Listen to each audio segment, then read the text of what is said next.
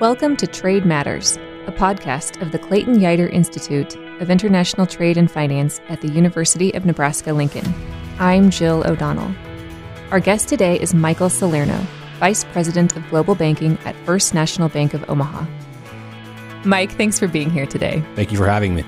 I'd like to start with a question about uncertainty, which is a word we've heard quite a lot over the last year and a half or so with respect to trade policy. Federal Reserve economists just published a paper very recently in which they quantified the impact of trade policy uncertainty on investment. They found that a rise in trade policy uncertainty last year reduced U.S. investment by more than 1%, and they cited higher expected tariffs and increased uncertainty about future tariffs as deterrents to investment. Have you seen that from your vantage point in global banking? Yes, I'd say we, have seen that uh, over the last two years, and, and with tariffs uh, and just the trade agreements not being done. For example, just with uncertainty uh, with Brexit alone, it's usually a good place where our clients would like to expand into the EU. Uh, being able to go to the UK and have similar banking and legal systems is a, is a great way to, to kind of take a leap into that. And because they are part of the EU at this point, uh, that would made it easier for them to then use that as a hub to all the other countries that are in the EU. Um, with that uncertainty, we've definitely seen plans put on hold, expansion put on hold, um, and really trying to wait and see if that is going to be the route or if they want to really have one place to service all the EU, do they need to pick a place like Ireland or Germany? We've also seen expanding into to markets like Japan or China, where there aren't the agreements done, investments or strategies put on hold in order to see how things play out, in order to see um, if they're going to have a competitive advantage or are they going to be at a disadvantage from a price perspective. So, with uncertainty, obviously, uh, companies are trying to build a strategy. It's hard for them to know what their outcomes are going to be if they don't have a, a, direct path forward on some of the outstanding issues that are affected from trade and, and foreign policy. So you mentioned Brexit, um, something I'm sure you're watching closely, as are many. Um, the European Union and the United Kingdom have been wrestling with that situation there, and that that seems to be an indicator that it can be hard to undo economic integration mm-hmm. with the UK having been integrated um, into the EU, not with the currency, but uh, otherwise integrated in other ways. Um, what are current dynamics that you're seeing, like Brexit or, or elsewhere around the globe right now, tell you about how hard it might be to undo integration? We've also heard a lot about the U.S. and Chinese economies potentially decoupling. Mm-hmm. Um, what would you say about that? I would say those are those are kind of two different situations. When we look at Brexit, really being part of the European Union, there's a lot more integration than just supply chains. So if the uh, UK does leave, um, depending upon whether it's a deal or no deal, it's going to have impacts. Just moving people back and forth over borders, um, the potential for having customs and duties and and all the other stuff that goes with that. But more importantly, you have a lot of individuals that are working in the UK that aren't citizens because they're a part of the European Union. So that's really hard to uh, to I would say to separate because it's just not the supply chain. You're talking about people uh, that are working there, supporting schools and healthcare, which is going to cause I, I think a, a, tremendous amount of of disruption. Let alone not being able to transfer over borders uh, today for them, it's almost like going from state to state. And now it's truly going to have hard borders with customs, and, and that's that's adding more complexity. Um, that is, uh, you know, more than just uh, the the deals that they're trying to work with exit on. Kind of, uh, are they going to have you know customs? Are they going to have a hard border with Ireland? How do you import export? So that's going to be a lot harder to, I would say, tear down that integration that's currently there. When we talk about China and some of the other areas where, and decoupling with that, there is a ton of integration. There are uh, U.S. companies that are importing from China, creating products, and then exporting back. So those supply chains are, are completely uh, intermixed. And in order to, to separate, we're talking about really looking at a, a new supply chain. How are we finding new buyers and suppliers? And it's tough because our our clients that we've seen have spent a lot of time, money, and investment building those relationships in China, and for them to go out and find someone to be a new buyer or supplier is going to take time, money, investment, and more importantly, trust. You've got to rebuild those relationships. Find a partner that you can trust and have a long term relationship. And what's at risk here is that as we start to see this uh, trade war continue to to go on, we are seeing more interest from our clients of saying, "I am buying this product from China." It's getting more expensive. I don't see anything in end. I have competitors that are not, and my products are more expensive.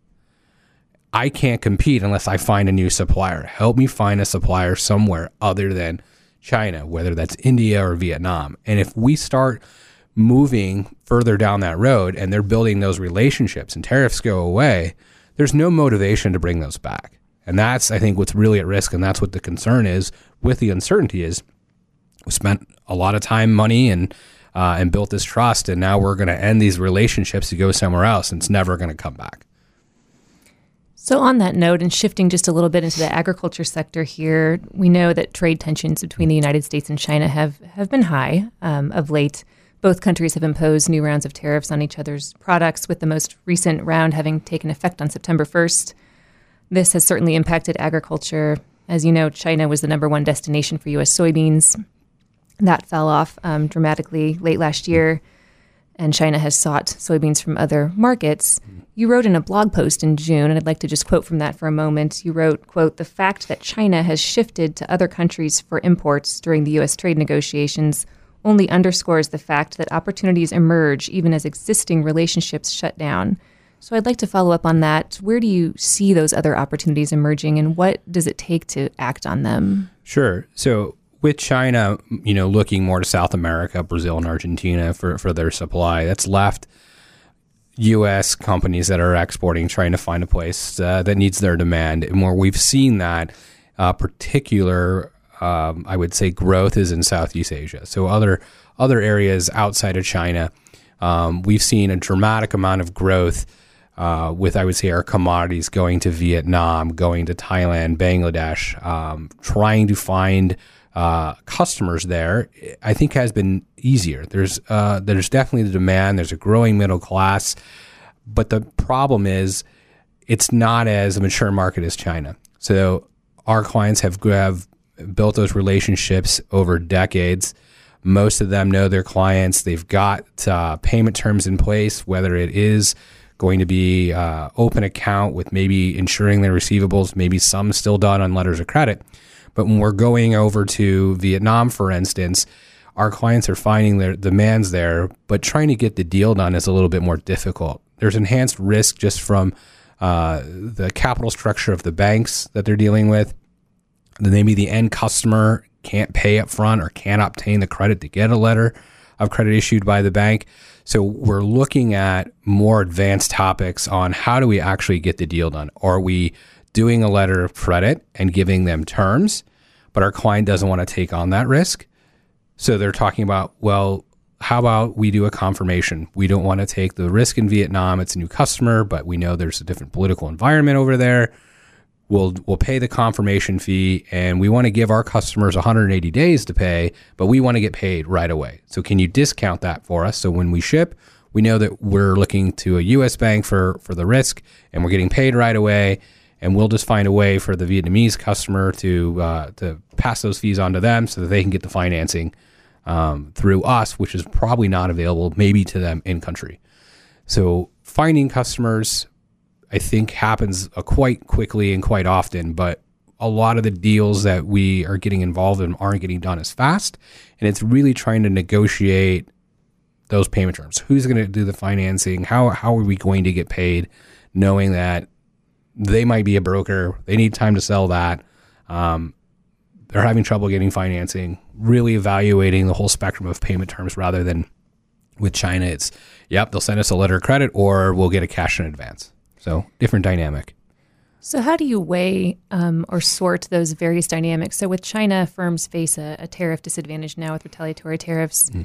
although because of the long established sort of nature of those relationships, the deals can get done a little faster versus the growing but less mature markets that you mentioned in Southeast Asia, where there may not be the tariff disadvantages, but the deals can't get done quite as fast. Mm. How do you weigh and sort um, the cost benefit in that it's, situation? It's really just looking at the risk. So if they're going to go to Singapore, obviously great credit rating, there's great banks there.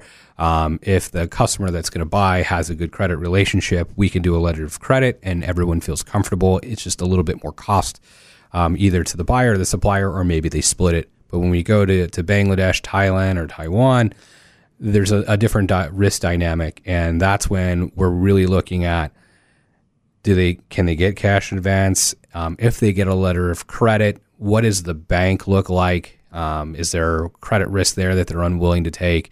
Is there anything going on in the country that they're not willing to take the country risk? So we're really evaluating the country, the bank, and the buyer, and trying to evaluate the level of risk the customer is willing to take, and making sure we're putting in the right products to mitigate that risk uh, or match up with their risk appetite.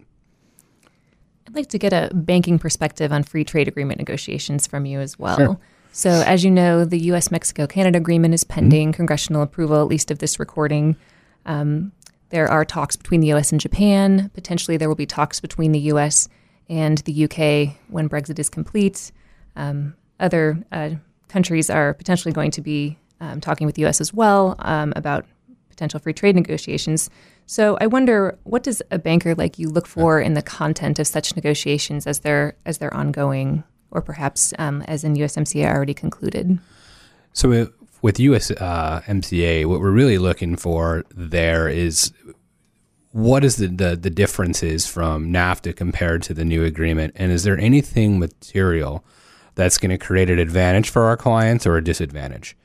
Um, most of our clients are, are probably more ag based. So we really we look at that and make sure that they're going to be on a level playing field with uh, any of the other countries they're competing with. If we know that um, it's not, then there's going to be some uncertainty, and, and maybe that's going to direct mm, some effort toward another country.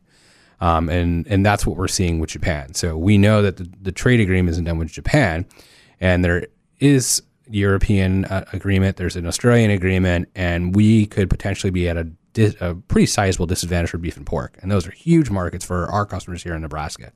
So the focus for us is that we really want that agreement to be uh, completed and put us on a level playing field so then we can compete. And it's really then it's our brand and, it, and it's our quality, which we think we can compete very easily on. Uh, but if we do have a large price disadvantage, then not.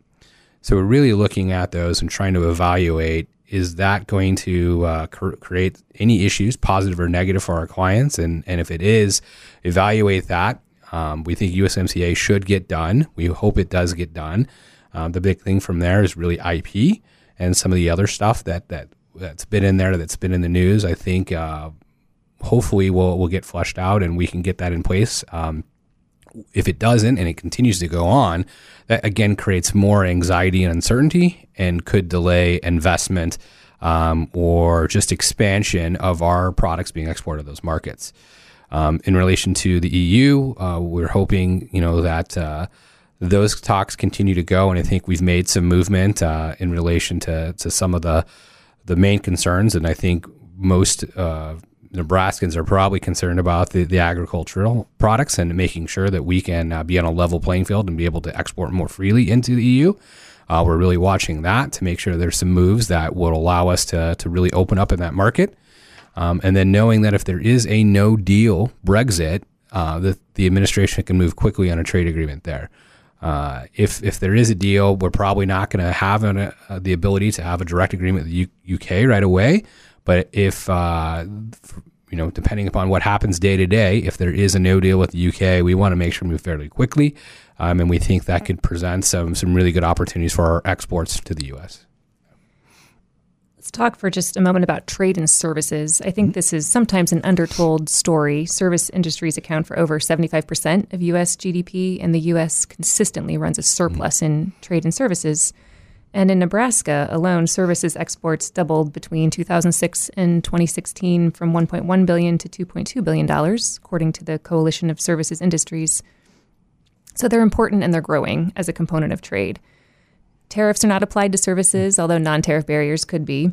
You said before that 20% of your work deals with services. Mm-hmm. Is that growing and how might changes in trade policy that have occurred over the last year impact the flow of trade and services? It is growing. We we definitely have our a, a base of, of agriculture and manufacturers and your typical exporters. But what we're really starting to see is some of those companies that are providing services, whether it's going to be accounting or software, consulting or relocation, their customers are, are global and they're taking them global. So they are starting to provide those same services here in the US, following their clients globally into Europe, into Asia, and we're seeing that they're getting more comfortable with that. So we're starting to see more companies that were purely domestic on the services side reach into Canada, reach into Europe, things that are very easy and and are really being pulled by their customers. So we think that's going to be an important part and it's going to continue to grow when we talk about trade policy, what really comes uh, into mind with those is when we're talking about IP uh, and just some of the other, uh, I would say, aspects that would affect entities or services in there. So if we talk about how they're taxed, um, what their corporate structure is, and, and the different services that they might be able to offer, is is very important. Not to mention that if uh, they have to actually have a physical presence to offer their services,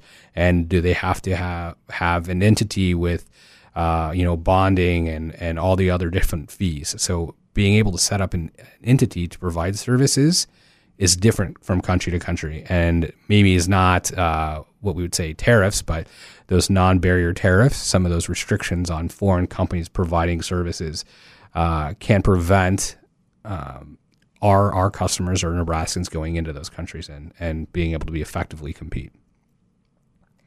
I'd like to ask you about a dynamic that's playing out thousands of miles away in Geneva at the World Trade Organization. This can seem perhaps far away and arcane in our day to day lives, but it, it is a coming dynamic, and that has to do with the appellate body at the World Trade Organization, which is essentially the last resort for member countries to take their trade disputes to be to be settled through WTO rules. Um, the U.S. has been blocking the appointment of new judges to the appellate body because of concerns over the way that body operates, to the point where, due to term limits, there will be only one judge left by December of this year, and at which point the appellate body can't function. Is this a dynamic that you're watching at all, and what might be the implications for trade from a banking perspective if, if that option for settling trade disputes can no longer function? I don't know that we're watching too closely, but we are uh, very aware. We work with uh, World Trade organizations throughout the U.S. And, and, and some overseas, and they've been a great resource for just issues related to you know trying to find new customers or trying to find buyers and all the other things that go along with education um, to to help our, our clients. But I would say with the appellate body, it's um, I think there is a, a, lot of concern from the community. Uh, as you know, and we've talked about, there's a lot of uncertainty around trade. There's tariffs, there's non barrier tariffs, there's all these things that are going on uh, across the globe. And the one place that people or these countries or these companies could go to would be the WTO and try to get some type of resolution. Without this there, it's allowing a lot of these things to go um, I would say, continue, and there's no real governing body or, or mediator to address this, which uh, is causing more of these non-barrier tariffs to come up and, and different issues that are happening at ports and, and other ways to kind of combat or retaliate against some of the tariffs.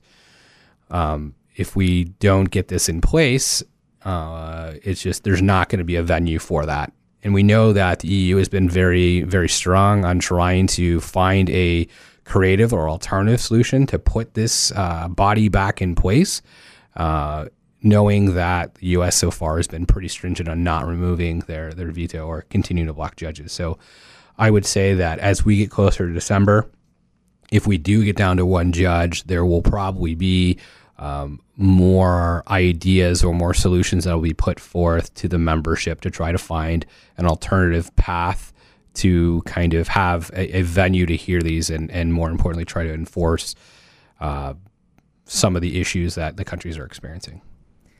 What other trends in foreign policy or trade or international relations writ large are you watching that are important to, to what you, the work that you do and to your clients?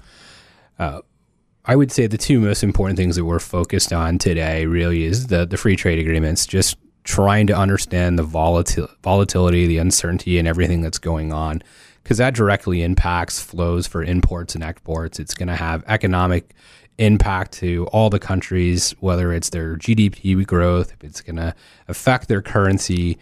Uh, all that creates uh, new risk dynamics, which is allowing us to to really kind of stay on our toes and trying to redo our strategies and constant conversations about risk and how do we have plan A, B, C, and sometimes D to mitigate these risks.